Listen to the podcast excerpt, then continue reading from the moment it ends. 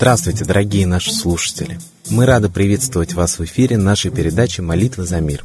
С вами сегодня Константин и Александра. И начнем мы наш выпуск снова с мудрой притчи. Однажды обратился один человек к мудрецу. «Учитель, я всего боюсь. Я выхожу из дому и боюсь. Захожу домой и боюсь. Сижу дома и боюсь». С сочувствием посмотрел на него учитель и сказал. «Я могу помочь твоему горю». Мудрец пригласил гостя в свой дом. Он отвел его в самую дальнюю комнату, усадил за стол, налил ароматного чаю, поставил лучшие сладости. «Угощайся, ешь и пей», — сказал он бедняге. «Когда же закончишь пить чай, выходи во двор, там я дам тебе лекарство от страха». Довольный гость неспешно попивал горячий чай и заедал его медовой пахлавой, сладким рахат-лукумом, вкуснейшими лепешками с медом.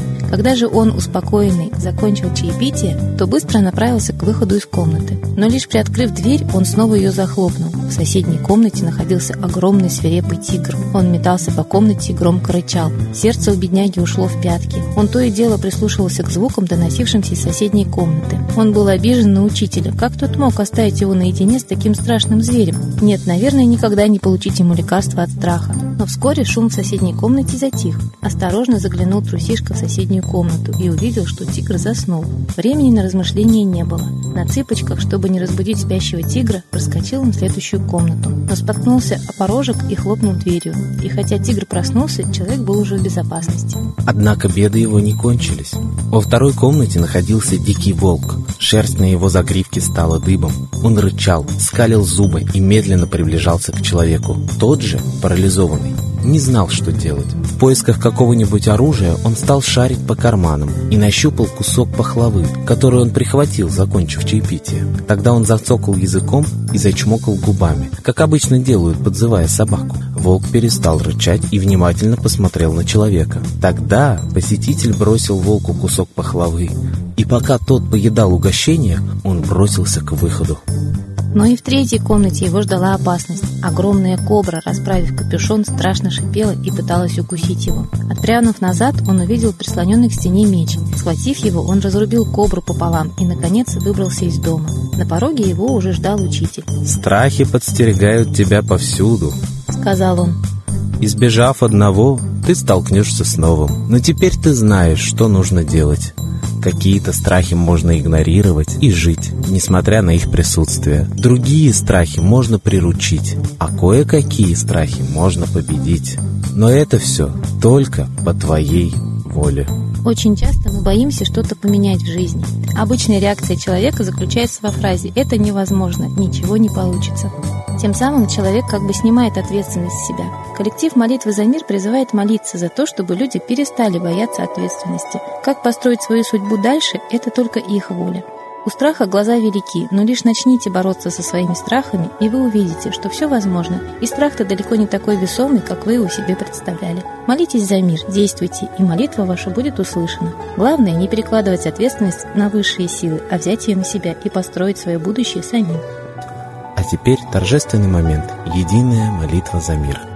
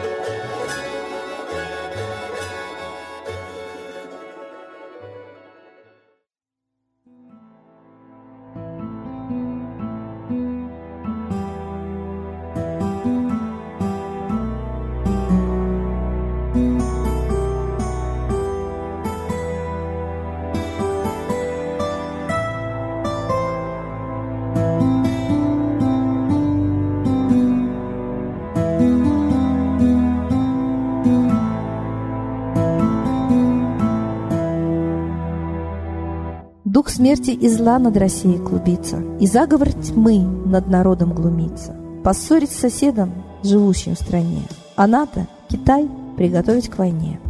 Желтые люди на землях Востока Ждут лишь сигнала сразиться жестоко. Землю России считают своей, рвутся в просторы российских полей. Предсказано солнце в российской судьбе, но сможем его отстоять лишь в борьбе. И вера, и сила в пути нам нужна. Не будет могилы, воспрянет страна. Поднимемся гордо, всем скажем о свете и вымолим век золотой на планете. Молим русского Бога. Прости наш народ. Дай нам к счастью дорогу. Прости наш народ. Ра, сожги наши страхи. Прости наш народ. Мы в последней рубахе. Прости наш народ.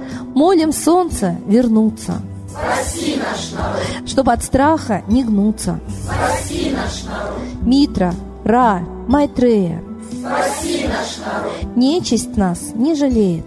Спаси наш народ.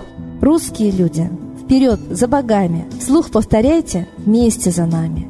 Если молитва уйдет в небеса, снова начнутся у нас чудеса. Честно и смело скажи свое слово.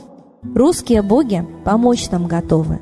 Хочу, чтоб нынче на Руси славление солнцу началось, чтобы светило в нас прожгло и ум, и душу всю насквозь, и чтоб сгорели в душах в прах и ложь, и алчность, и вся лень, и в наших солнечных сердцах зажегся б новый Божий день.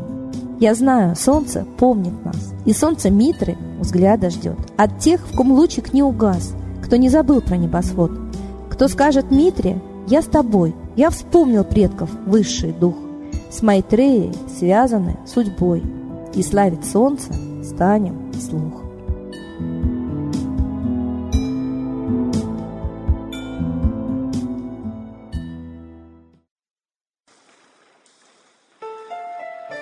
Новый порядок несет сатана.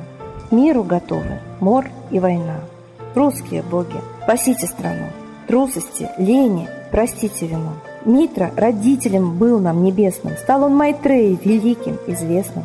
Слышит он русского люда мольбу, помощь нам шлет, коль идем на борьбу. Владыка Майтрея, нам помощь пошли, погибель убрать от планеты Земли. Твои легионы пошли нам с небес.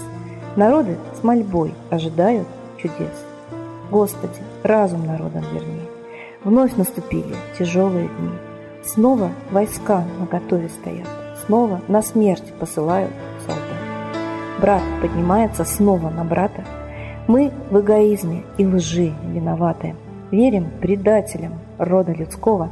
Мир наш над пропастью гибели снова. Полный, тотальный контроль наступает. Карта раба нас свобода лишает. Просим о помощи, молим о чуде, чтобы прозрели и выжили людям.